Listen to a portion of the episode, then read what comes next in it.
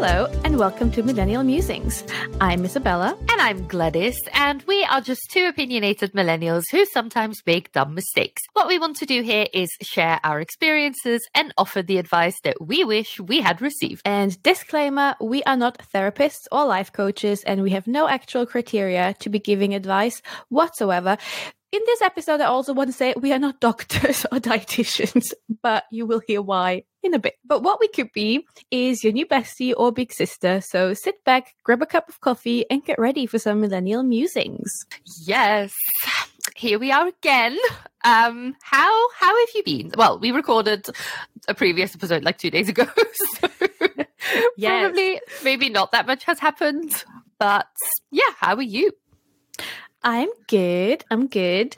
Um, yeah, like you said, it's only been two days, so literally nothing has happened. Well, I have deep cleaned my flat yesterday because I like I like a good clean, but I haven't cleaned in ages because I've been just so busy. So it was really necessary. Um, so I feel a bit more zen now, and and I watched Queer Eye and cried a few times. So that has been my weekend, and I had a lot of doggy, like a lot of cuddles with my dog. She's become such a lap dog. She's just always sitting on me now. I love it.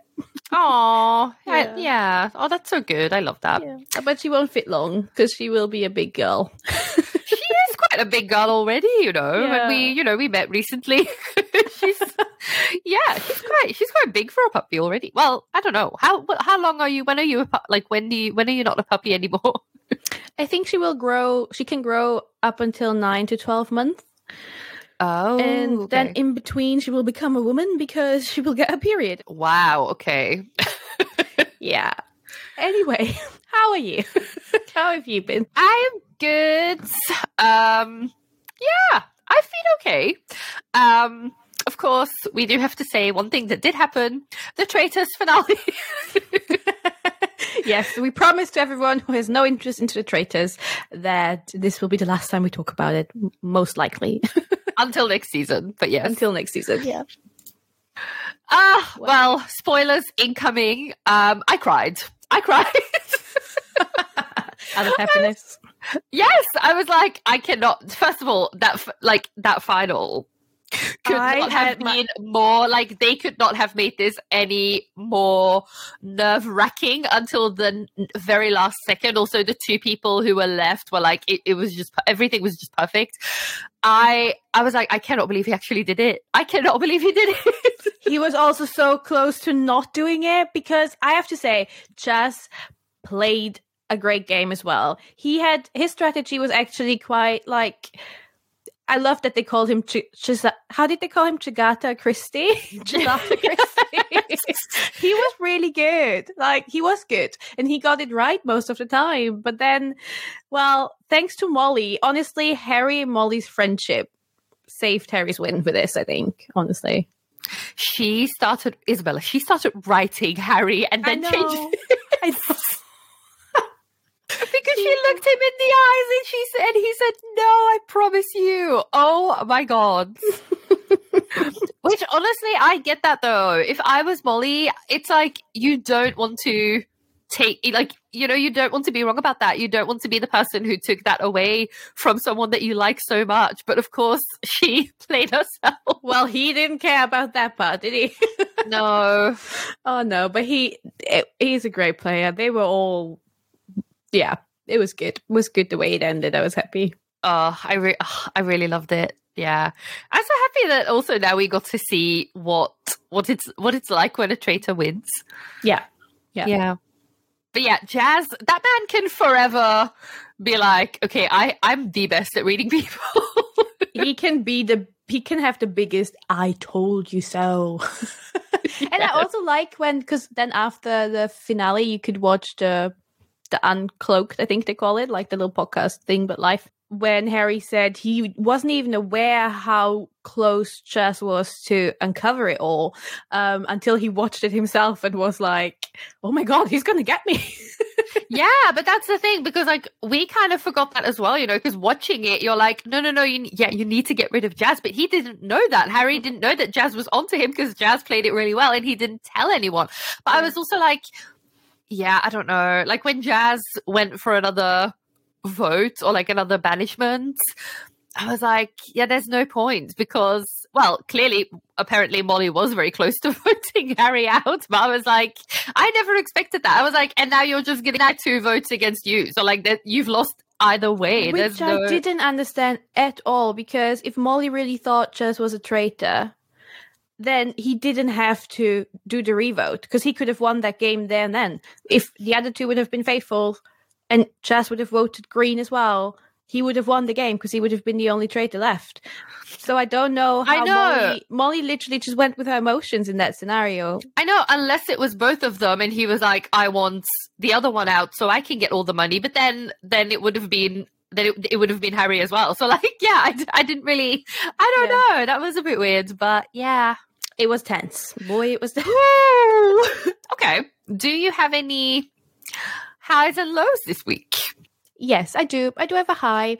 Nothing, nothing big or mind blowing, but I am. well, first of all, I'm happy that Queer Eye is back. But I already mentioned that I watched this, and then secondly, and much more importantly, I am finally seeing a friend of mine in a few days because I'm going to visit her in Germany, and yeah, I think it's going to be really fun. And- And I'm ready to pack my stuff and be somewhere as much as I love my puppy, but I will be able to sleep hopefully through the night five five nights in a row. it's gonna be great. Oh, yeah, that does sound that does sound really good. And you're going to Hamburg, right? I've never been. No, not yet. That's later on in the year. Oh my god, I keep missing this. it is too, but it's a lot smaller than Hamburg where I'm going. I keep mixing those up. But yeah, okay. Well, that's very nice. I Do love you that. have any? Oh, and a low. I, I don't actually. Surprisingly, I don't. I don't have a low. And actually, before we recorded, Gladys and I were talking, and we're like, "There's no need to dig somewhere to find something miserable." So I just don't have a low. No, no, neither do I really, apart from uh I think I have a cold again. so if I sound congested, that is the reason. Um but highs I well, I passed my MOT. Well, my car passed, passed the MOT yesterday, which was really good because I was a bit nervous about it. So that's good news. And um yeah, then I also think this was a good week. Like the weather was good. It was sunny. I went for some walks. I actually feel like because my low, I think last time was that I didn't really go out, go outside that much. And I really feel like I'm getting some structure in my day, which sometimes can be a problem for me. so yeah, I'm like waking up earlier than usual. And then I just go into my office and then I just you know, do some work and then I actually take a break around lunchtime, which I don't always do. So that has been that has been good. Yeah. That sounds nice. That sounds like a good routine. Good for you. Yes. So um okay, I think we can I have the Yes. perfect segue right now. Oh, okay. I can see my one gray hair coming up here in the camera. that is a good segue. It's literally always there, and I feel like I plucked it several times, but it's just always coming back. I have a lot more than one gray hair, but um, that's the one that's in the front. I don't know if I have any because yeah, it's all bleached. Yeah. So let's keep it that way. I mean, I don't know. Like I don't know. I Is think another maybe one? Look, there's another one. oh God. well, I actually think it really depends. Like my grandfather, he's gray, but it's like white. It's basically like my ideal hair color. so I feel like if I would be gray and it would look really good, I I would just have that, I think. yeah. I don't mind having a grey afro at some point, but maybe, maybe let's wait a little. Oh, that would look so longer. good. That would look so good. Um, yes, because you know we are. Stop looking at it. okay, so um, yeah, we are thirty-one. I'm thirty-one. You're twenty-nine, which by most definitions is young. but of course, we as well are getting older. You know, I'm reminded of it every day when something happens. Like, for example, when I realized that the album of my youth, Born This Way, came out 13 years ago this year or something. Or when when I was younger, actors that I would see and I would be like, "Ooh, they look very, very nice," or like they seem nice, and then I would Google them, and they used to be, used to always be a lot older than me, and then now sometimes I look them up, and they're younger than me, which is, which is shocking sometimes. Um, but I kind of wanted to ask you because, of course, you know, you're 29, you're turning 30 this year, and I know that I definitely had some some feelings about that when it happened to me. so, how are you feeling? knowing that that's coming? Well, I'm gonna I'm gonna take a detour to answer that question of you of yours, um, and I think I'm just gonna get into how I feel about getting older in general. Which, by the way, if you haven't clocked it yet, that's the theme of this episode. um, but yeah, how where do I start? Okay, so I think getting older is quite a privilege, actually, and I found a quote by Mark Twain that says, Do not complain about growing old. It's a privilege denied to many. And I do 100% agree with that, especially once I found someone on Instagram that completely changed my perspective on growing older. Um, her name is, or was, unfortunately, Nicola Newman, or as her Insta handle says, it's Nick Nack Lou the Instagram account is still present. Her husband is taking care of it because there's still a lot of charities going on.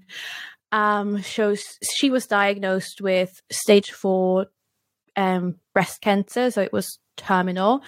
Um, but yeah, so I found her Instagram account pretty much immediately when I um, moved to the UK, and her whole message about the account was first of all reminding everyone to check your tatas as she said um, every month at the same time of the month.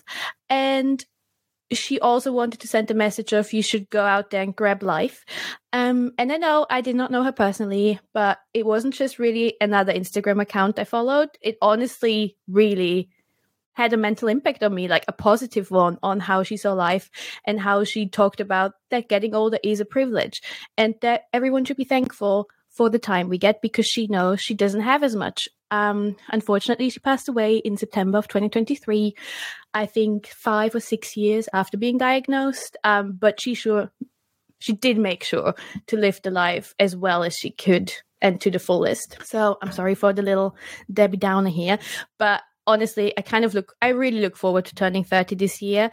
Um, and I'm, t- I'm looking forward for my 40s and I'm looking forward to be retired one day. Like, I'm, re- I'm, of course, getting older, I find it scary and I get to that in a bit. But as of now, as long as I'm physically and mentally healthy, I really don't mind getting older because when I think of every age I've already been, I wouldn't want to go back to any of it. Like, because every age I would go back, I kind of would lose something that I've lo- learned as I got older. So the part I am a bit worried about getting older is I would say the health and the wealth because you never know what's going to happen. Like if I can afford living in a retirement home, like we just recently talked about, like in the movie In Her Shoes, a Florida-esque scene with a pool and water aerobics in the morning and a group of other retired people I can ha- hang out with and I'm mentally fit, then that's great. I, I can't wait for retirement if that's going to be it. But we don't know. We don't know what's going to happen. And we only have so much control over everything. Um, and then another thought I had, and I know I'm only turning 30, like I'm not an 80 year old woman yet, but I read somewhere online, I have no idea where, somewhere on social media, that an older woman was asked if she's feeling like jealous of young people. Um, and her reply was, why would I? I have lived more life than they have. I've already collected experiences and memories, so they probably should be jealous of me. And I really love that mindset. So I don't know if that answers your question about how I feel about turning 30, but I think I'm just, I'm excited about every year I get to turn older, I would say. I think that's a great mindset to have. and I agree. Um, actually I look forward to getting older as well because I just honestly think that life keeps yeah. getting better. And the main reason for that for me is that like you phrased very eloquently, you know yourself better and better. And it's so true what you say that, like, if you would go back to even two years ago, or five years ago, or 10 years ago, you would lose all these things that you have learned about yourself and about the world. And I would not, yeah, I would not want that. Like, I like myself more than ever now. I, I, yeah, I don't know. I really think that every year, gets better. Um, but then, yeah, of course, sometimes there are moments where the thing for me is like, I don't know, it's very um, mixed because on the one hand, I really look forward to getting older and getting all these um, experiences and learning all these things. And then on the other hand, it's also that constant realization of like oh i will never be in my 20s again like that will that will never happen again like i will never um get to experience life at that age again or something. Um but yeah that's just part of it i guess. Because yeah you're so right that like i also wouldn't want to go back to who i was back then. So yeah. You know i was just listening to you're never to guess it. How to Fail with Elizabeth Day. and, and she was talking about like how she used to have this five year plan. Like she really used to live in that in that mindset of like, oh, you know, in the next five years. And she almost lived her life with that future person in mind or like that future version of herself. But then as she got older, she realized she's in her 40s now, I think early 40s. She realized again and again that like she was she five years later she was far from that person that she thought she would be. So why did she waste all that time planning for that? And one of the biggest things for her was she was always convinced that she was going to be a mother biologically and it did not happen for her. And now she's at a point where she's like but it's just it means that you know i can start a podcast on a whim or i can go to la and live there for a month or i can i can do all these things. And you kind of i think start looking at it that way as well. Start looking at like okay did i when i was 19 i thought that i would be by this age i would be married and have children and everything as well. Um and that didn't happen. But that is good because now I wouldn't want that life anymore. So I think you do really start thinking about like, oh yeah, but of course, yeah, th- there's you can have this plan, but things will always turn out a little or or very differently than what you planned. And that's that's kind of the beauty of it because it also means that everything is possible and that you can do so many things and that you can always change your mind at the age of 40 or 50 or whatever. Yeah. Yeah, I like that. I it just reminded me that when when I was at uni doing my bachelor's, I like from the moment I started uni, I always had a plan. Okay, I'm going to do this now. I'm going to do this internship. Then I'm going to get my bachelor done. Then I'm going to apply for universities in England. But before then, I want to work in this field. And then I do my master's degree. But after my master's degree, everything stopped. Like I had absolutely no plan, and I still don't. I still don't really have one. I've had. I haven't had a plan on where I'm going to go since 2019, since I've graduated, and I'm I mean, on one hand, it can be a bit stressful sometimes, but also on the other hand, I'm like, I'm just going with the flow because I have no idea. I could have the perfect five year plan, like you just said, like Elizabeth Day said, but then I just lose interest in something maybe, and I just want to go a completely different direction. So I think that's also the beauty of getting older. Like, you get you have it's your time to just you you get getting older gives you time to just do so many different things and that's why also i think it falls into the privilege category and not something to be said about. Yeah, 100%. And then also, I think another big one is, like you said as well, not caring anymore, but then also um, not like a big one for me, for example, is about relationships, specifically romantic relationships. Like, um, realizing, and you know, we've we've talked about this before, but like I really used to think that I used to have this this idea of love, and it was like this ad- these adrenaline rushes that I was kind of addicted to when I was, you know, a late teenager and in my early twenties. It was like these ups and downs. I thought that that was passion. I thought that that was love. But as you get older, I think it's not like that's not important, and actually, that's not good for your mental or physical health. Um, and my idea about that has completely changed and i think that goes for many people actually. I think many people have that experience that like as you get older you start realizing no it's not about that. It's not about this like oh will we won't we thing. That is not what makes you happy in the long run. Like i would much rather now have um, Elizabeth also put it in very nice words when she was like, rather than having this like massive flame immediately, I would rather have a cozy bonfire that retains its heat and that you actually can have and keep warm for much longer. Yeah. And that now, I think, for me, is what love is about. I used to be that person of like, oh, and we need to be in the same bookshop and like both go for the same book, but there's only one one copy left, and then he takes me out for coffee and everything.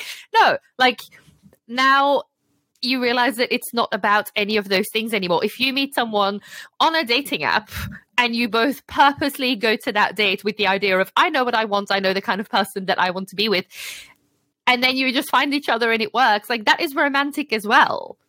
Yeah, that is that is fine, and in and nobody actually gives a shit about how you met or something. The only thing that matters is is that you just yeah, love each other for who you are. And and it took me a very long time to realize that. So that with that for me is definitely something that I learned um getting older as well. Also that this idea that like uh I don't know, I used to some maybe even subconsciously stay in that like suffering because I thought that that was that's what life was about or something and I used to put myself in these situations where I was just suffering. And I, I really like that's the life of Catholics. the few, Which... the few church uh, goes that I remember, it was always about you need to suffer to be a good Christian. Which I have never been, but but still, it used to be, yeah, I don't know. I had this really good quote earlier this week that's like, there's a difference between pain and suffering. Like you can still feel mm. pain about things that have happened to you, but you need to stop putting yourself in this, in these submissive situations where like you, you don't have any control or you tell yourself that you don't have any control and that you're just, that you're just going through it and that you're suffering. Like, no, you need to take control of those things and be like, yeah, I can either sit here and wallow in self pity forever, or take charge. And yeah, that's yeah. basically when I mentioned Nick Nick Clue or like Nicola. Um, she let's call have, her Nicola. let's call her Nicola. She could have just sat in her in self pity and be like, "I'm ill and I can't do anything about this." But she was like, "Okay, I've got about five to ten years. Let's make the fucking best out of this."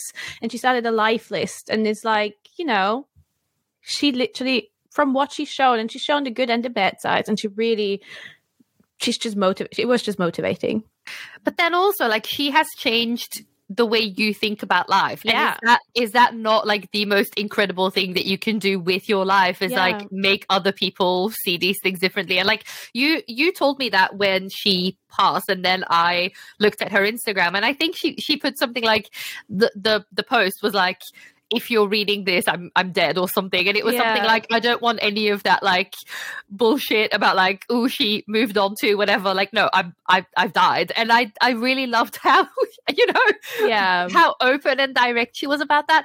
And I wanted to mention this later, but it really fits here as well. So I was listening to.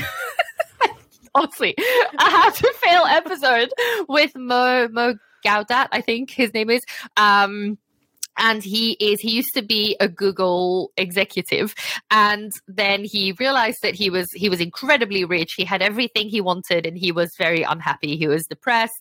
And then he um he kind of he started thinking about happiness but from al- almost like a scientific point of view. And then he came up with like how you can basically make yourself happy or something. And it sounds very like you know, I don't know, just life coaching simplified yeah. or whatever, or like, yeah, that's easier said than done.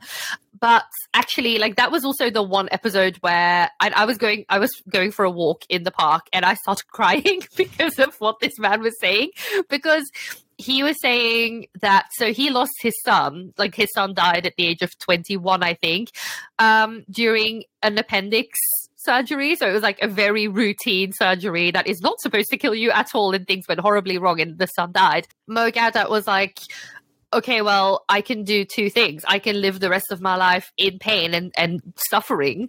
And yeah, and you could tell that he was still in a lot of pain and like it really made him emotional, obviously. But he was like, I can either suffer for the rest of my life, and then at the end of my life, my son will still not be here. He will still be dead. Or I can spend the rest of my life making trying to be happy and making other people happy and sharing this message as well. And it was just so beautiful because then he was saying that, like, in the UK, how, you know, we turn on the news and there's like, all these horrible things like oh um a, there's a corrupt politician or there's a war or there's a this and there's a that. And th- and we always focus on the negative because that's what we do and that's what we scientifically are programmed to do as well. But he was also like but at the same time two people have just fallen in love. A cat has just gotten fed. Like those are things that you don't hear on the news but that is life as well and then he said about his son, which I think is kind of, you know, it relates to what you said about Nicola. He said, Yeah, my son died, and I will forever be sad about this, but my son also lived. My son mm. also had 21 years of incredible experiences, of, of incredible memories, of changing people's lives, of making other people happy. And I thought that was, I was sobbing. That's just such a, such a beautiful way of looking at it. Yeah, it really is. And I think basically what we can take away from this when we think about getting older is it's really important to learn what happy means to you. So you can just so you can then be that older woman or man who sits there and be like why should i be jealous of younger people? Because look at what i've lived. Oh this is getting deep. Yeah already. Okay so this was nice and deep and a little bit emotional. So i'm going to loosen the mood with something I saw on, of course, Instagram as a reel. It probably was a TikTok first. I don't know. I'm not really on TikTok except for our own little videos. But maybe you people know him. His name is Jordan Howard, I think. Actually, let me look that up. I wanted to look that up before and then I got distracted. So what I saw on Instagram is uh reel by Jordan the Stallion 8 and that's his that's his Instagram handle. Um his name is Jordan Howlett and he he has like over 7 million followers. So some people might know him. He's the guy who always holds his phone in the mirror and says, Come here, come here. And then he talks about something. He's funny. Anyway, he is a 26 year old Gen Z guy and he recently made a video that went a bit went a bit viral for he was listening to a podcast the staying up with podcast and in that podcast they talked about how it's a discourse how Gen Z ages like milk as they said. Um, and he then made a video talking about himself, how he's 26 years old. He does look a little bit older than 26. Like I, I always thought he's like 38 or like a dead of two. so I was quite surprised when he said he's Gen Z. He's younger than Tom Holland and his girlfriend, whose name I always say wrong. Zendaya? Is that the right way? Yes. Yeah. um, what do you always say, Zendaya? I always say something wrong. Um, it's always a different one, a name that I use. Anyway, he was talking. To be fair, though, Tom Holland looks like a fourteen-year-old. he does. He he really does. Um, so he said he's younger than them. You need to go look him up if you want to get what I'm saying. I think. And then he also said he once stayed in a queue um, to get an autograph by from The Rock, from Dwayne The Rock Johnson. And when he finally arrived at front, um, he said, I queued for three hours. And then Chain, uh, The Rock said, Who's this for? And he said, It's for Jordan. And then Dwayne wrote, For Jordan, your dad is such a great guy. and then and th- he queued here for hours. That's what he wrote on the poster. And then Dwayne said to him, Oh, it wasn't it easier for our generation to be happy we didn't have to do things like this or something like that. Jordan was like, he thought I am his age. He thought I was 52. I'm because, looking him up now. Because Dwayne is 52. He does not look like 52. I also don't think Dwayne thought he was 52, but he probably thought like you have a child. I don't know. He does not look that old. It's a bit over exaggerated. Um, I think. But basically the whole discourse was about how Gen Z isn't aging as well as millennials because for millennials, there are a lot of articles talking about how we still look like babies or like our teenage selves, which I don't agree because I just recently looked at my teenage pictures. but if I go to the movies and I want to watch a horror film and where you have to be 18 years old, I always have to show my ID. I'm turning 30 this year. um, Jordan probably doesn't have to. And then I found another reel um, from a millennial reacting to that reel. It was a whole loop of real communications going on where that woman who was a millennial said, You know why we age like this? Because in the 90s, they fed us McDonald's, they fed us weird food in schools, we had all kinds of sweets. And then there's the Gen Z generation who grew up on organic foods. We are being preserved, baby. And I was like, Yeah, I'll get that. it's the Diet Coke. I hope it is. with my consumption of diet coke no but i i think i don't know i probably look about my age um sainsbury's never asks me for my id anymore so i i definitely look over 25 um but what do you mean They're like so gen gen z's I don't know. Maybe it's also because we actually looked like young people and like children, whereas they look like 28 year olds from the day they're like 14. Yeah, I mean, I didn't do much research what they mean with it. I just found it really funny.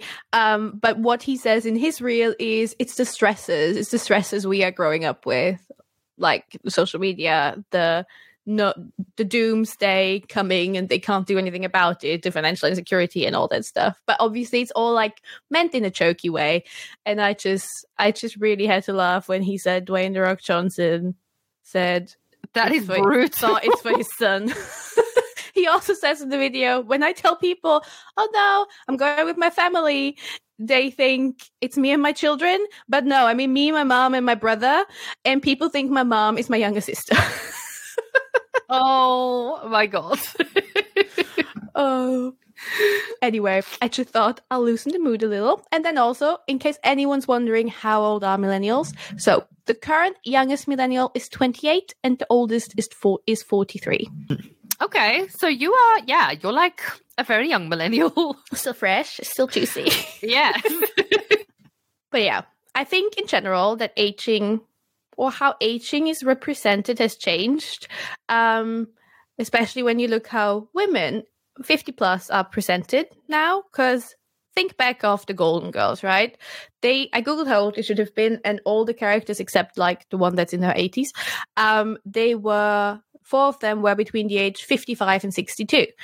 Now Excuse then, me? I know, I know. I thought these were. I thought they, they were supposed to be like 88. One of them. Wow. And the actresses actually also were around that age. So, yeah. And then you look at Sex and the City, especially like the new one that they do, the um just like that. They're the same age. They do not look like that and their lives are basically not that different to the lives we live, you know?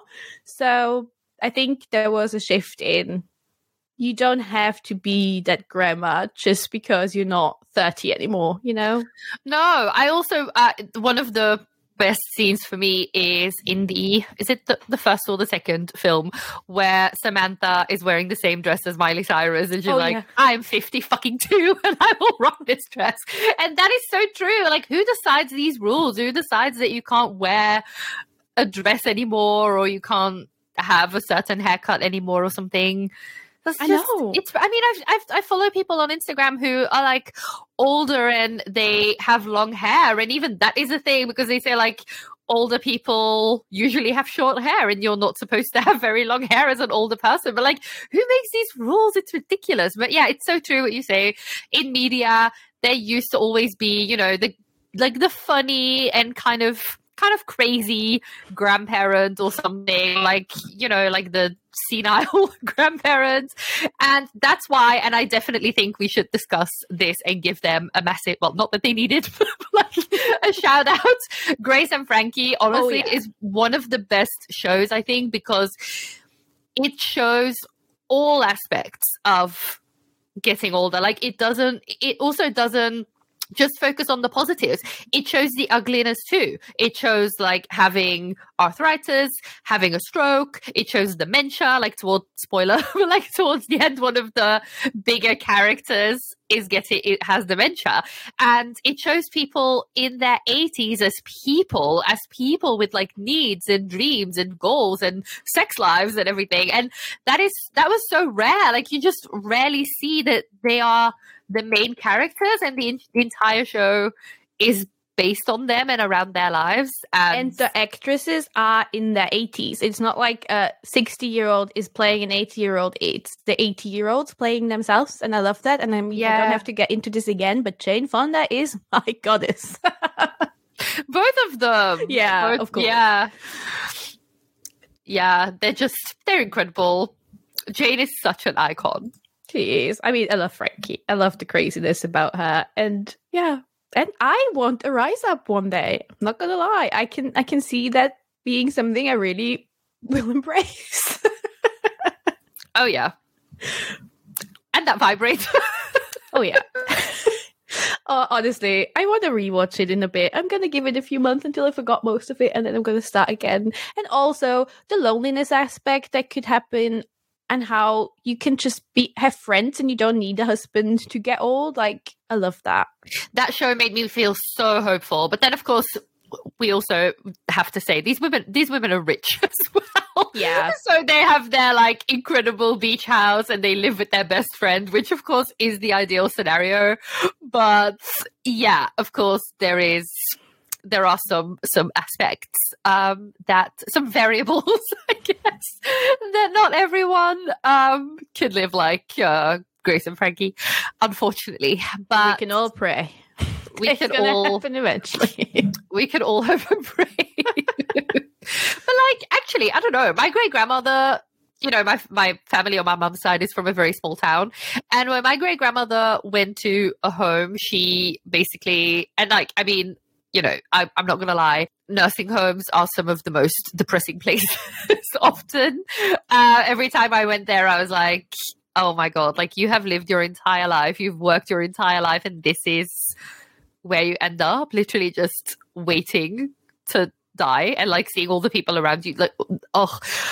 Uh, but she was there with basically all of her friends that she had known her entire life, you know, because she grew up in that town, uh, or in that area at least and so had all of these other people. So she was just there with people that she'd known for 60 years, which yeah. is kind of nice in a way. I will never have that because I don't have that small town mentality, but that's one of the one of the good things about that, I think.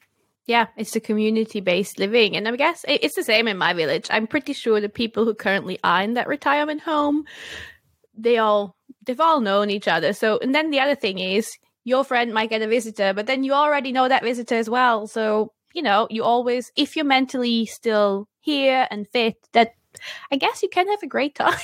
it is i know it is kind of nice i also um and of course loneliness is a very very big thing with older people as well um my hope and that's maybe a little bit naive but i hope that our generation will be more okay because like we use we know how to use tech and social media to our advantage. So like we maybe maybe when we're like 80 or 90 we can video call people. And yeah i hope that this can kind of help our generation. Like my grandmother already she she knows how to video call. She knows how to message me on instagram and everything. My grandfather is on his laptop all the time. He's more technical than i am. Um but then my other grandmother never really wanted to learn. So the one on my on my mom's side, she can do all of that. She's really good. And then we stay in touch with like very small things. You know, she messages me, "Hey, how are you doing?" Then I message her back, and then you know that's fine. Um, but yeah, like my other grandmother has never really wanted to mm. to learn. She was all like, "Nah, I can't do that anyway. I'm not going to do it." And yeah, there there is kind of a a difference because you, I don't know, it's just it really helps if you can. I think. I'm also being very hopeful that because I don't know, this is just me being naive as well, but like we kind of seen the struggles and how how sad it can get. So I'm hoping that maybe eventually we're trying to put more effort into that thing. There's what something I noticed when driving around the UK. Um, every now and again, like in outside towns, there's like these complexes being built with several houses, really nice houses, and then there's while there's still a construction site, there's big posters that say you can get a place here. This plan for this complex is to bring families and older people together. So it will be like a retirement slash family home area where they I think want to combine the different generations. And I think that's really nice. Like I hope we're gonna figure something out to make it more affordable to have good aging. My boyfriend's grandma, she lives in a assisted living thing, so he she has her own flat, but it's all all the people around her are around her age. They're like seniors. But they have a lot of events. Like we saw her around Christmas and she was like, Oh yeah, my social calendar was so full. They had Elvis nights and movie nights and dance nights and they had present like people coming who did some like I don't know, a show basically. And she was like yeah i need a calm new year. She's in her, she's like 94 like she's going. And she said even during covid you know, they weren't allowed to like meet and gather. So sometimes they just secretly had a cup of tea in the washing room like where the laundry machines are. Like that's that sounds great. That sounds like the kind of aging i want. That does sound really yeah, that does sound really good. Like I don't know, I think yeah, I can it can really go both ways because of course you hear you hear very tragic stories of people who just feel so lonely or people who just don't want to go to a home and then yeah, but I don't know if it, yeah, if it's nice and if it's all, if you're still, if you're like physically and mentally okay, then it can be good. And I really hope that that will be the case for me. okay, so we talked a lot about, you know, the mentality behind getting older and like the situation you can be in. But I guess one of my questions would be on a more superficial level. Would you ever get anything done? Like, or how do you feel about your appearance changing and like, yeah, that aspect of, of it all? Uh, I don't know if I would ever get anything done. I think maybe yes, but more in a way if it if it almost like impacts my life a little bit. Like for example, uh, one of my grandmothers has very like her eyelids have really started to like kind of fall over her eyes almost if that makes sense it's it doesn't sound as dramatic as how i say I it know like, what you mean yeah. it is something that you know she can feel and like it really annoys her and i think if something like that happens then then yes um but in terms of like how I look or the fact that my face changes or wrinkles or something, I, at this point in my life, and of course, you know, I'm 31, which is okay, but I, I also, I realize that my face looks very different from 10 years ago already and that I have wrinkles. Um, but I kind of like it. Like, I really love wrinkles. I, I don't really have that thing of like, oh, I want my, I don't know, forehead to be smooth. or something. So I don't really, I don't really think so. Um, but then again, I can also see the pressure to do it. Um, but I heard Dolly Alderton talk about this, and she talked about like how she's very afraid of well getting getting older and then eventually dying and we'll talk about that later. Um but because i really related.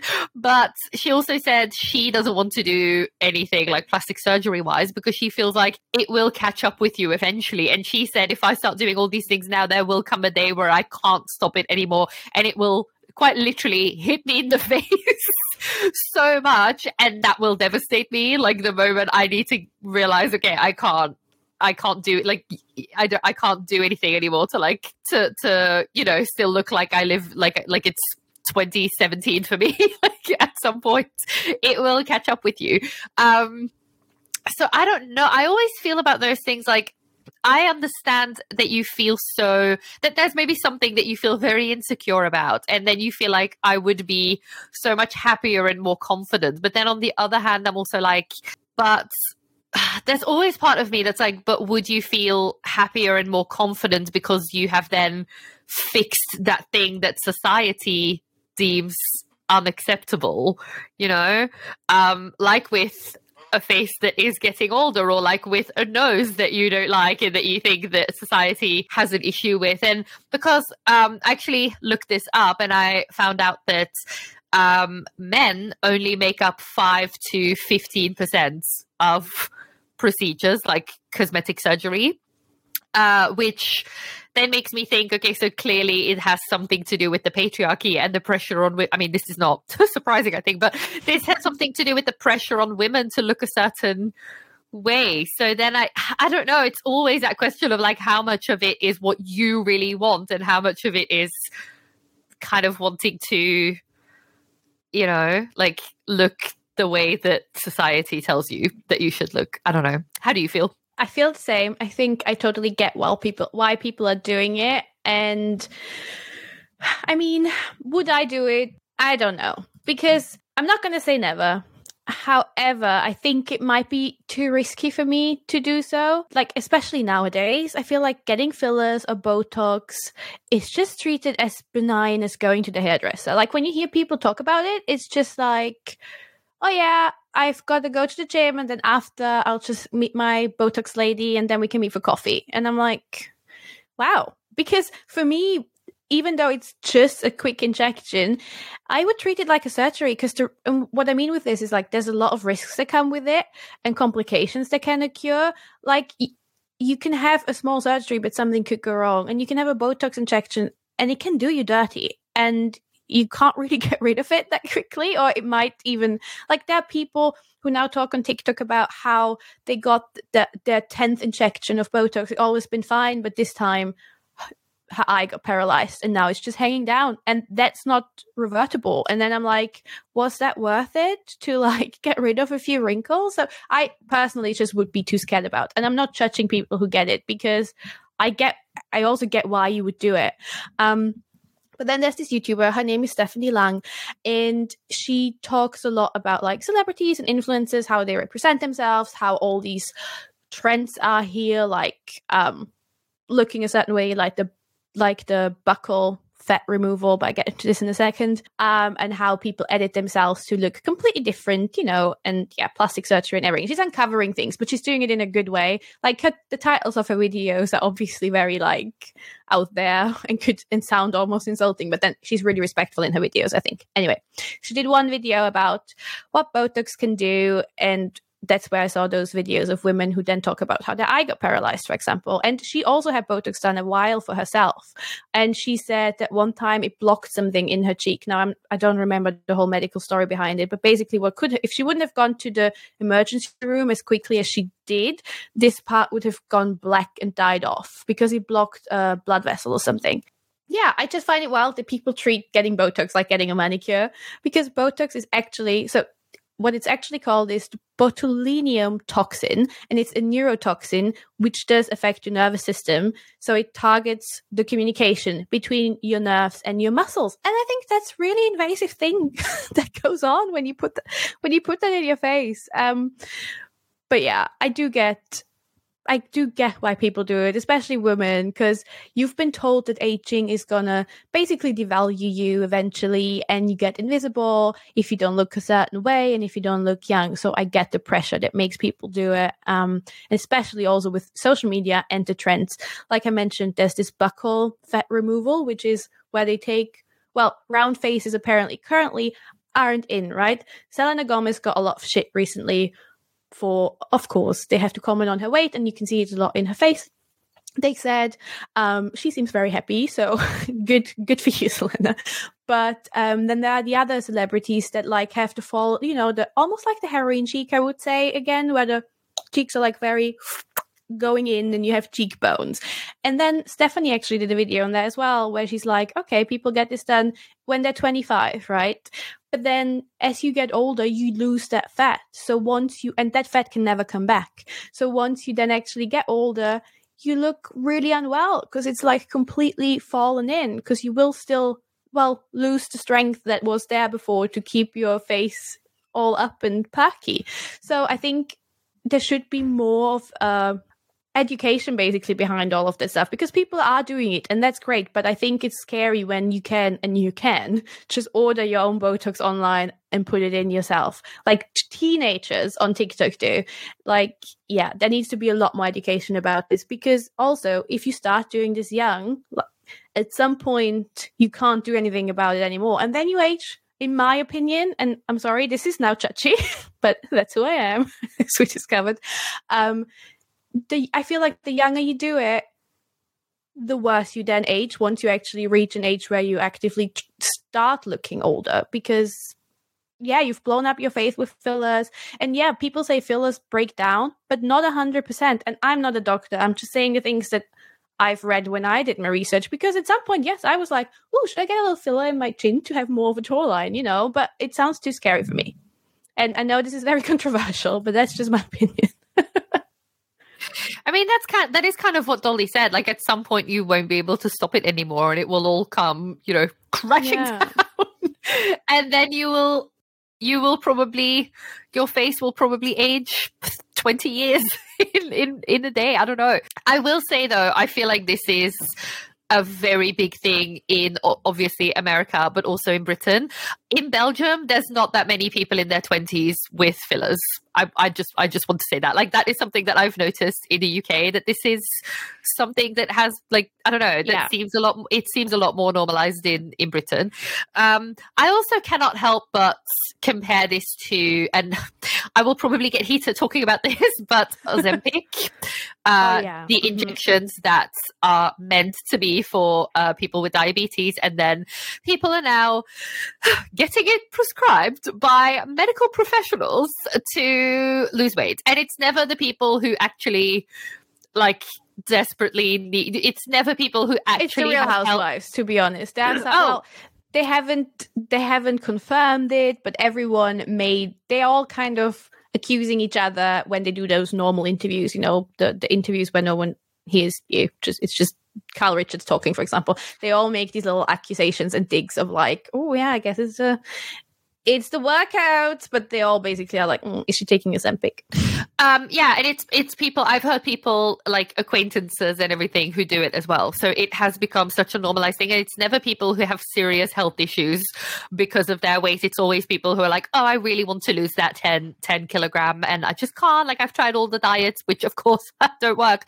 Um, and then that's why they do it. And I also feel like it's the same thing with like people want a quick fix, and it's like you know, there, there, shouldn't even be a fix because there's nothing wrong with aging and there's nothing wrong with having those extra 10 kilograms. Um, but it's it's a thing where I as well. My main question is how do you see this long term? Because yeah, you will probably lose a lot of weight in a very short amount of time, and then what? And then what? Are you planning on injecting this shit for the rest of your life? Is that really your plan? Like because also and you don't and, know the long term thing that's gonna do it's gonna do to you to your body especially no. if you don't need it.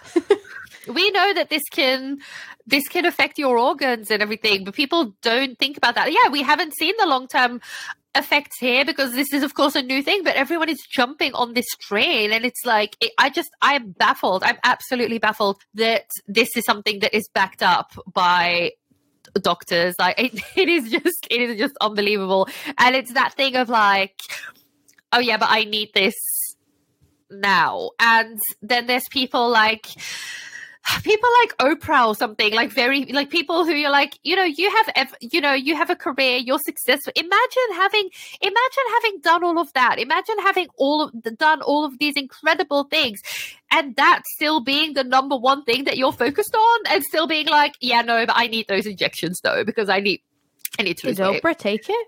Yeah, apparently. Ooh, allegedly. allegedly. I don't know. But like it's and it's all it's all it's all the people and it's all the celebrities and of course I get the pressure on them. But they're also like um it's also these people like these celebrities I, okay i won't name any more names but then when they've gained a little bit of weight they're still thin and they still have an acceptable body. Then they're all like oh i'm a curvier woman. Fucking Kourtney Kardashian i will actually name her Kourtney Kardashian. Oh i'm curvy now. I'm happy. I'm living my life. Now she has fat burning pills now she came out with those. And then it's like, yeah, then, then just shut the fuck up. Don't be like, oh, I'm happy now in my curvier, fuller body. No, you're not. No, you're not. Because the first chance you get, you will inject yourself with whatever the fuck is available just so you can lose some weight. Oh my God, it drives me insane. It drives me insane. I couldn't tell. but honestly, how, why are people, but that's the thing. It's like, people don't think about the long term things with this, just like with fillers, just like with Botox. And yes, I, it's so true. Like when you see a 20 year old who has lip fillers that have gone completely completely bad and it looks all like asymmetric and then like like why like why honestly why I, yeah yeah i know i, I, I know, know this is controversial but honestly no like yeah yeah to calm myself down, I will now go into a different section, which is I um, looked at how different cultures treat the elderly. And of course, as we probably, as most people probably know, there there is a, a big difference because in West, Western cultures, um, they tend to be very youth centric and we emphasize attributes like individualism and independence. And apparently, this uh, is because of the Protestant work ethic, which is basically like as long as you can work and do like a service to your community or whatever, then you're valuable. And the second that you don't have that anymore, then yeah, that's kind of the thing, right? Then we just put people somewhere and kind of almost forget about them, as horrible as that sounds. And yeah, we know that in some cultures that's not the case. For example, Korea in Korean families, they really expect the elderly. When Koreans turn 60 or 70, those are very big life events, and then there's like big parties. Um, and as well as in Chinese culture, there's this expectation that once people get older, once the parents age, it is then the child's duty to take care of their parents. And then in um, Mediterranean and Latin culture, it is very normal for families, like different generations, to live under one roof. It says here, like in my big fat Greek wedding, which I've never seen, but that is apparently something to, yeah, apparently that's the case over there, um, or in that film. And yeah, so which it sounds like a really good thing because then kind of the elderly remain part of like everyday life, which I think also probably helps you stay younger, like mentally. Um, but then also they all kind of support each other, like all the different generations. And then the younger people also just help out with the older generation. Um, but then I was very surprised to learn that in China, there is a law and it is quite vague. Um, so I'm not sure like when, how they can show that you broke that law.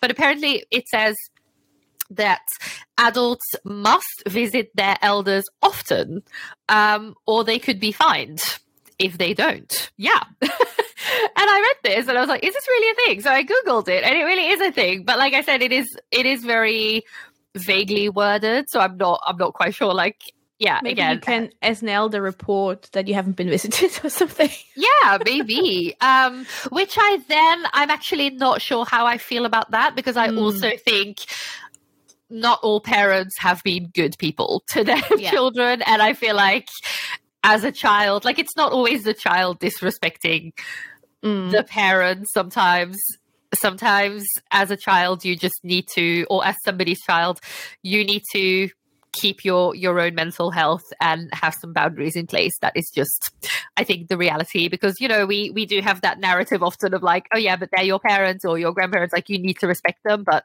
as we know it's it yeah it's not always that way because some yeah some people just have been through it with their families and then understandably need don't need the distance yeah. need that distance. But i did think it was very interesting. And yeah we do it's so true that like in western culture but it's the same with death as well. Like we have a very like oh we can't really view on death. Yeah like oh we yeah. can't really talk about that and and yeah. Yeah i think it's really interesting that you said the whole thing about the families and how they give each other purpose basically when the elders take care of. Because i read a lot of the times when they all live together in one household then let's say you have children then your el- your elders like your de- your grandparents or your parents take care of your children while you I don't know, go to work and support the household. And it's like this whole circle and it gives everyone something. And it makes everyone eventually a little bit happier if if you're in a healthy dynamic. But what I actually thought of is a documentary I watched on Netflix, and it's called Live to 100 The Secret of Blue Zones. So, just to give you a quick definition of what a blue zone is, because I didn't know about them before, blue zones are regions in the world where people are claimed to live longer than average, and a lot of people that live very long there are around 100 years old. So they are called centurions. Cent- no, centenarians. It's really hard to say, but I will say it a few times now throughout what I'm going to tell you. But there are like top five blue zones around the world. And I'm going to butcher each of the name that I'm going to say, but I'll try my best. So there is Ikaria in Greece. There is Okinawa in Japan, there is a region in Sardinia that is called Ogliastra region, there is Loma Linda in California, and there is Nicoya Peninsula in Costa Rica. And there are, and now this I got from the American Journal of Lifestyle Medicine. It's a mix of information from there and from the Netflix documentary. But there are nine evidence based common denominators among the world's centenarians. and those nine, I don't know, rules of life basically are believed to slow down the aging process. And I'm going to really quickly summarize them for you. I've tried to shorten this as much as possible but I'm just going to run through them and we can talk about it later. So, number one is to move naturally. Not about lifting heavy weights or running marathons or triathlons. It's just about people who live in environments that constantly makes them move. For example, in that Italian region, there's so many stairs and uphill ways that the people have to walk. They just naturally always training their heart, basically. Um, then number two is purpose. Um, knowing your sense of purpose is is worth up to seven years of extra life expectancy. Number three is downshift, which means have routines that reduce stress. For example, the people in Okinawa in Japan, they take a few moments each day to remember their ancestors, which distracts you from everyday life. So your stress levels just going down. So it might be meditation for you, a walk, anything, painting, anything that just calms your nervous system down. Then there is the 80% rule that also comes from Japan, from Okinawa. Um, it's a 2,500 year old Confucian mantra um, that is said before meals, and it reminds people to stop eating when their stomachs are at 80% full. Um, and people in the blue zones also eat the smallest meal late afternoon or early evening, and then they don't eat anymore um, till the rest of the day um, apparently it's like related to like fasting and giving your body time to i don't know what the right word is to like refresh your cells basically um, number five is plant slant which means they eat a lot of beans like fava beans black beans soybeans lentils um, and meat is mo- and mostly pork is always just eaten like five times per month and then, and that was a surprising one for me, it says wine at five. So people in the blue zones drink alcohol moderately and regularly. So the trick for them is to drink one to two glasses of wine per day, preferably Sardinian canon canonu wine. Sorry for that pronunciation. Um, but drink it with friends or with food or both. And it doesn't count if you save up all week and then have like 14 drinks on one day.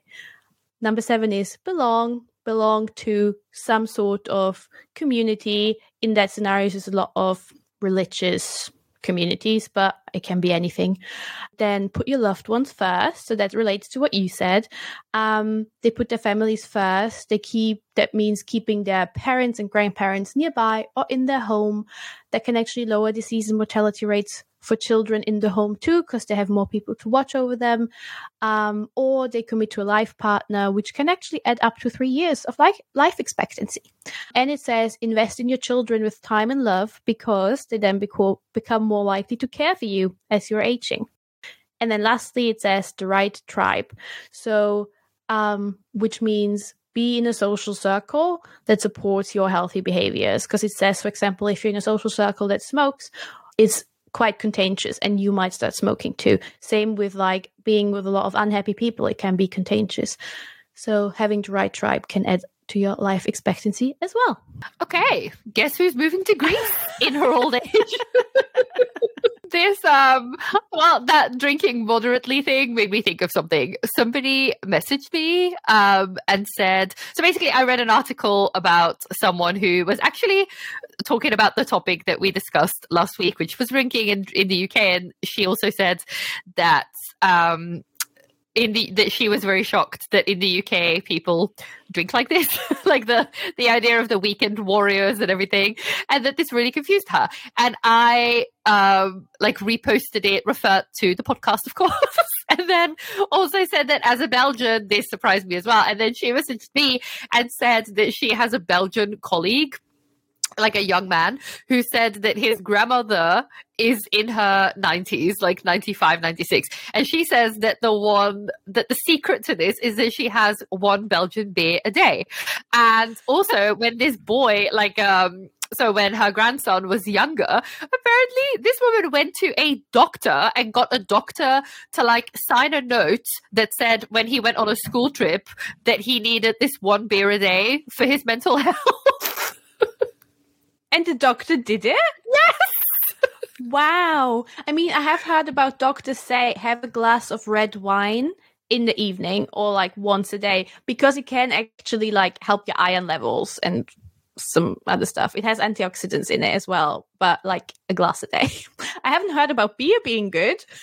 I know, I know. I mean, honestly, I know that we have we have spoken about this kind of jokingly, but the longer I think about this, the more serious I am. I think because I read this article of this woman, a Flemish woman, and she was retired, and she was like, "Okay, I have two options now. I can either rent a studio flat in Flanders, pay a shit ton of money for this, and then just sit here in Flanders. Or I can buy an actual villa for the same money in like a village in Portugal and just live like have a happy retirement. So this woman moved to Portugal and she has like a nice house yeah. in Portugal now. And she said, I would never have this with the same money with like my pension in Flanders. And this is honestly my plan now, like moving to a sunny country uh, that is cheaper and just li- just living my life over there. That's my plan, honestly. I love that plan. I think my mom told me about an article that said that too, and that also Bali's Bali or Thailand, I don't know which one, is a really good place for people to retire as well. So let's go. Not the jungle. I'm not going to the jungle again. Honestly, yes, let's go because I want to be I want to make it to at least 120 because that's the thing for me. Like, I don't fear getting older, but I, well, I fear getting older and, and having like the worst case scenario where you need constant care and I wouldn't be able to do the things I want anymore or like do anything by myself anymore. But my main thing is, I don't want to die. Like, it is one of the few things actually that can keep me up at night. Like I struggle so much with the concept of death. Um, the thought that like one day the world will go on and books will still be published that I can't read anymore and there will still be food that I can't eat anymore and I won't be able to travel anymore and I won't be able to like pet a cat anymore and go out for dinner.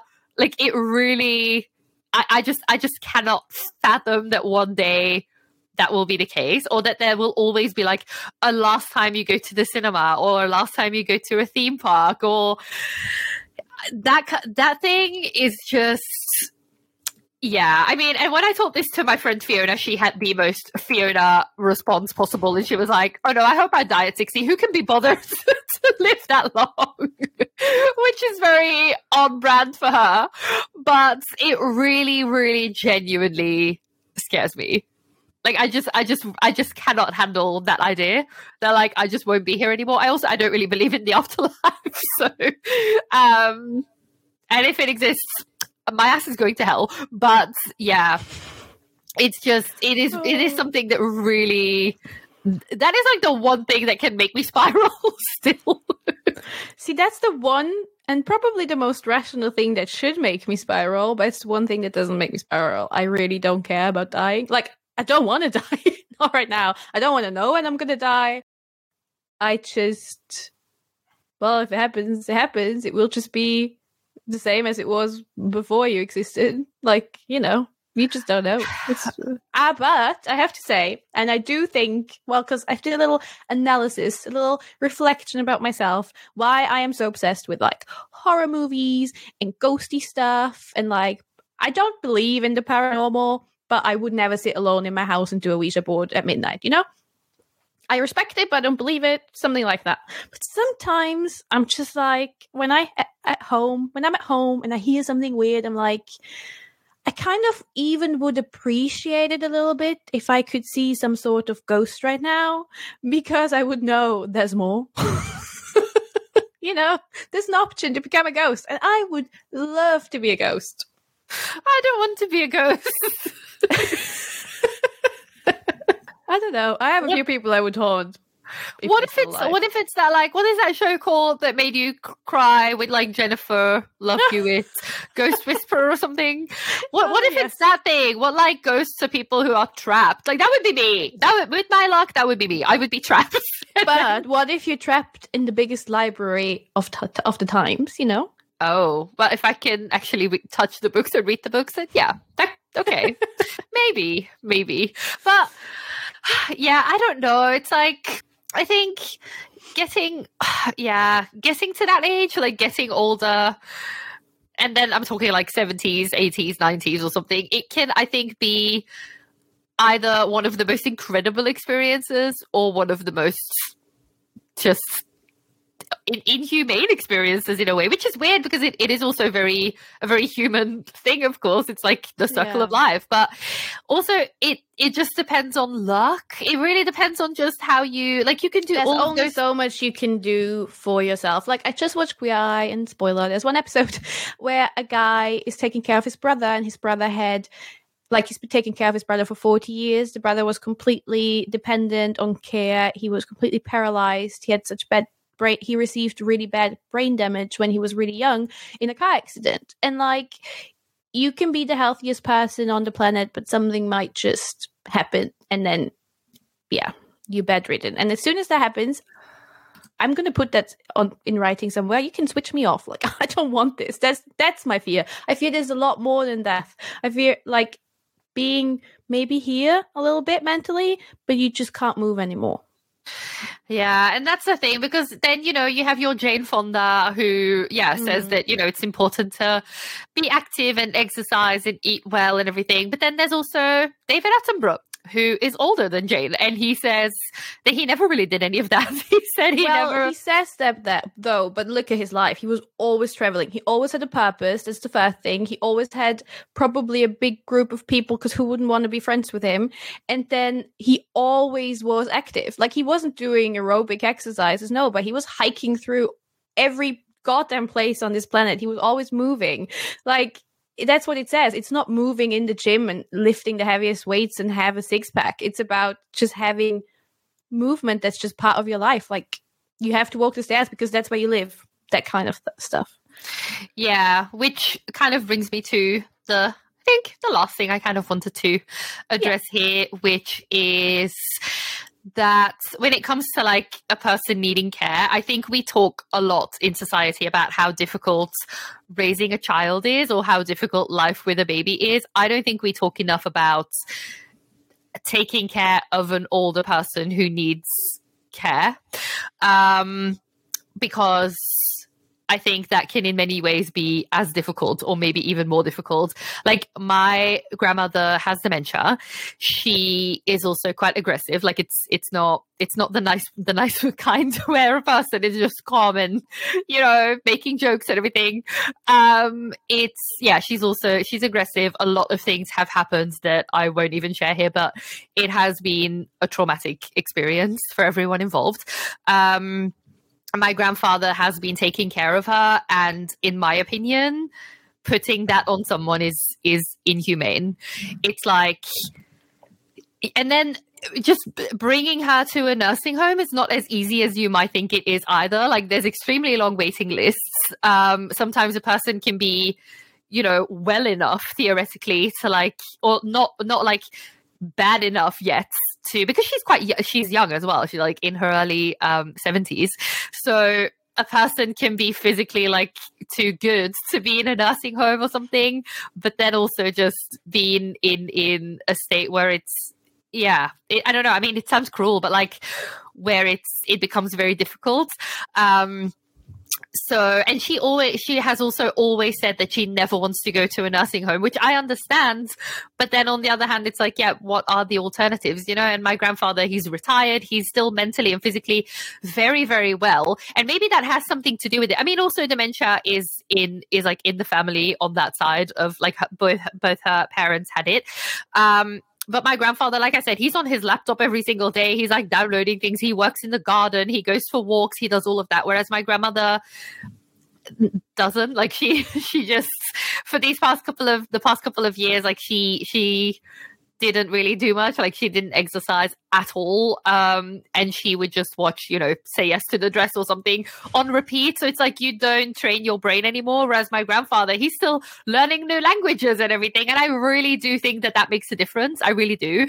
Um, but so now I feel like this man is kind of trapped almost and it sounds bad but it's like in he's in in this house making sure that she doesn't take all of the sleeping pills because she forgot that she already took her sleeping pills an hour ago. And it's like it's it's like taking care of a baby with the added difficulties that you as the caregiver are also older. You didn't actively choose to be in this situation. You don't want this life.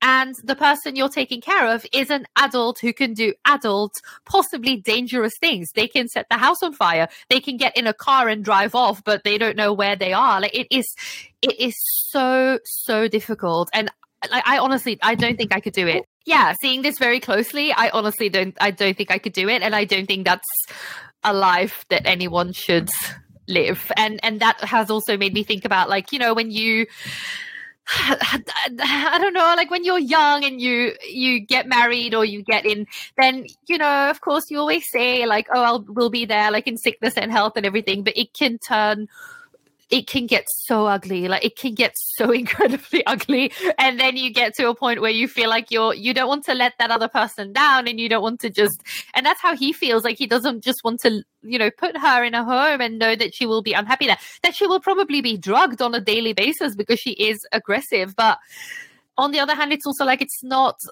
it's not it's not like he can't live like this for much longer anymore yeah. either. So it is, it is so, so, so difficult. And I feel like something like that is just not talked about enough. No, it's not. And I think the emotional drain as well. I mean, you compared it to like having a child, but I think the difference is you expect to have to care for a child. You don't, even though you know this day might eventually come, you don't expect to care, I don't know, for your parents one day who always cared for you and then the, the, the, the switch gets flipped and you're like, it just feels it must be so hard emotionally to get to that point. And then also if it's your partner and yeah you did that vow of in, in sickness and in health but like all of a sudden their partner who was always there and supported you and was your teammate becomes your responsibility it must be really hard. But i think you can't really i don't know it, i don't know. I think you only know once you're in that in that situation if you can do it or if you can't do it yeah. Yeah. But it should definitely be talked more about. Yes. even just as a support, even if it doesn't change anything, just for supporting people who are going through it, you know? To lift lift the mood a little, we can end this episode with like some likes and dislikes. Um, you have well things you notice that you like more and things you like less since you've been getting older. Do you have anything?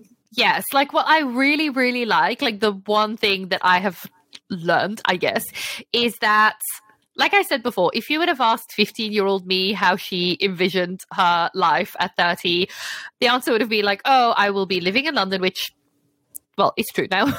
I will have a husband. I will have two children at least. Uh, I will be rich. And most importantly, I will be thin. most of those things currently are not the case, probably will not be the case. And that I I think when you I think many of us can probably relate to that feeling of like, oh, but when I was younger, when I was 15 or when I was 20, people who who were 30 looked like they had their shit together. But now I'm 30 and I absolutely do not have my shit together. Like, what am I doing wrong? And I have felt that way many times. Sometimes I still do. Like, sometimes I look at other people and I'm like, I'm still I'm still a child though. Like I'm not mature enough to make all these decisions by myself. I'm stressed to make an appointment with a dentist. Like what what what is this? How did how did our parents and grandparents just do all of that and take take charge of all of those things because I'm just still I'm still a baby. um, a baby. I'm just a baby. And yeah, like I, I still have so much to learn. But then I also, the beautiful thing I think that I have noticed is that everyone feels that way. Whether people have children, whether they have built a house, whether they look like they are in control of everything, nobody really knows what they're doing. And I love that. I just love that because again, it means that there's just so many possibilities. Um, and that we're all just kind of faking it fake it till you make it. And I, yeah, I just really, really love that. Um, I guess what I don't like about getting older is getting more and more. um, I think losing the uh, illusion sometimes that like the world is maybe better than it is. I don't know. That can be very exhausting sometimes, I think.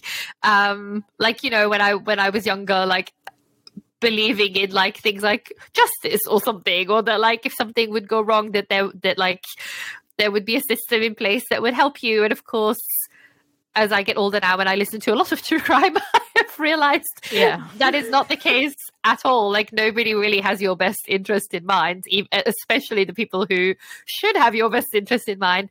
And yeah, just seeing all of that, like really realizing the the ugliness sometimes. But then I also have learned to appreciate the small, mundane, beautiful things a bit more. I don't know. It's it's honestly like Mo Gawdat said when he was like, you see all of these horrible things every day, but then there's also so much beauty every day.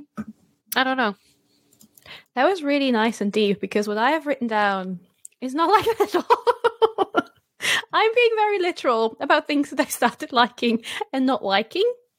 And I'm just going to go into my list because, well, that's what I prepared for. But what I also want to say about what you just said with like the illusion of that people have your best interest at heart is being destroyed. I just, and true crime, I just watched that Netflix documentary, which is a recommendation. It's called American Nightmare.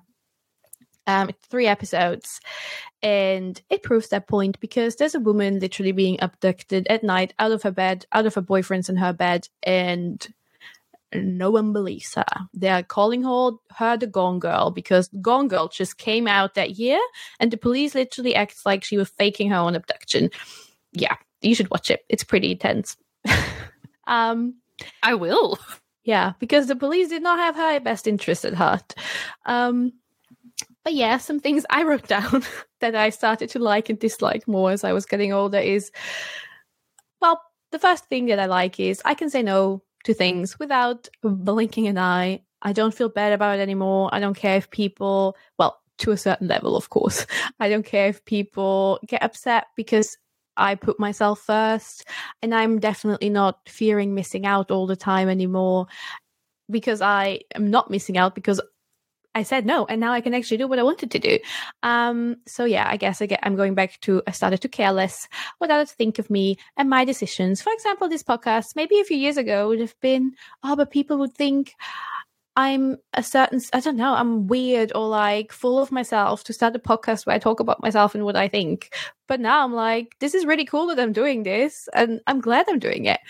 Um, yeah, and then things I dislike. I'm being very literal here. I do not like clubs. I do not like going to bed after midnight that much. I mean, depends what the situation is. If we're in someone's home and chilling, I'm fine. But being out on the streets at 2 a.m., no, ma'am.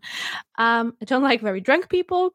And then, lastly, something you actually recently mentioned, Gladys, and this is some old lady move of me, but I hate it when grocery stores change their layout and you can't find anything anymore. Yeah, I want to add that to my list as well. Because you told me you went to your co-op and nothing was where it used to be. Yeah, the same now happened at my Tesco's. Oh, I went. I bold of you to think I go to co-op. How rich do you think I am? I went. co-op. I went to Lidl, girl. I went. I went to my.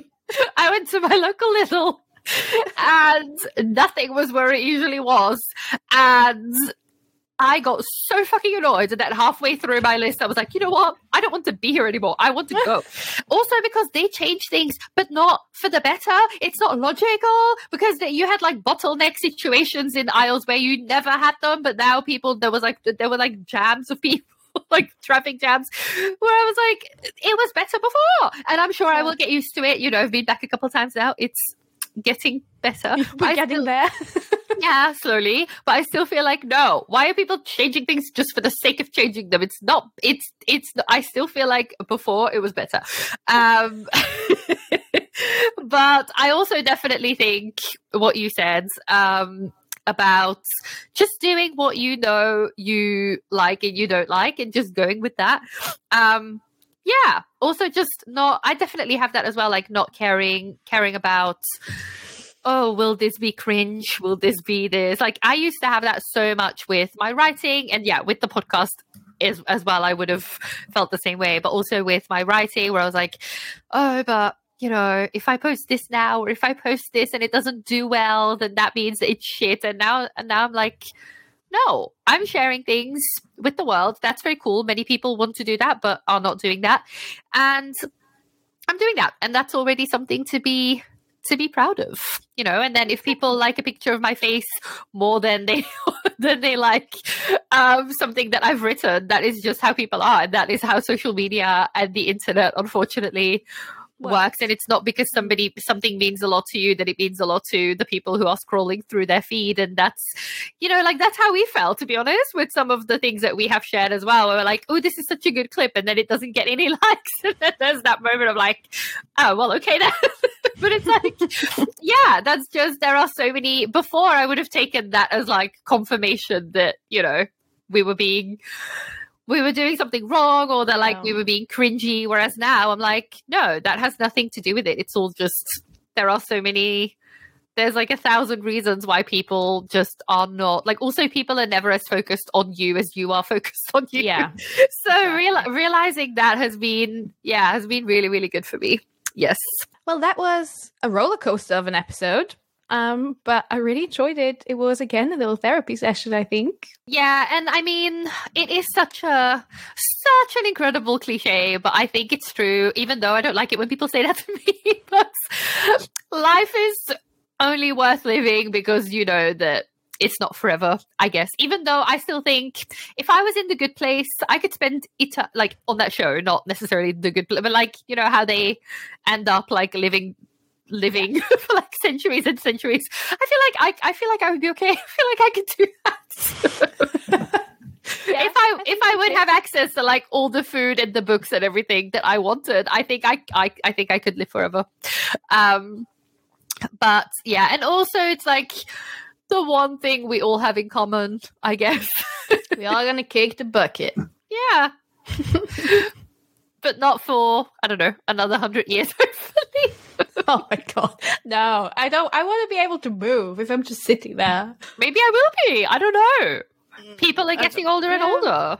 Maybe we're just going to be 120 living there in Greece or Portugal or wherever. Broadcasting live from our retirement studio. Yes. yeah, the world's still alive and not uh, that that's another or nuclear winter or whatever that's let's get not let's not get lost in these details let's end on a good note let's just let's just leave it here so before we wrap up we wanted to say a big thank you to all of you who made it to the end of this episode, of this journey of an episode. Um, we hope you enjoyed it and maybe heard something you could relate to. And remember, the journey doesn't end here. Um, we will be back next week with a brand new episode. Yes. And the best part is we want to hear from you because you'll have your own unique experiences and stories to share. So connect with us on Instagram at We Are Millennial Musings or on TikTok. Uh, share your own musings, funny moments, and the not so glorious times of being a millennial or any other generation. And also, if you liked this episode, please consider following us because that really helps or sharing even. That's that's even better. Yes sharing us tell your friend your neighbor your mama about it. It really helps. And so until next week stay curious and keep those stories coming. Bye. Bye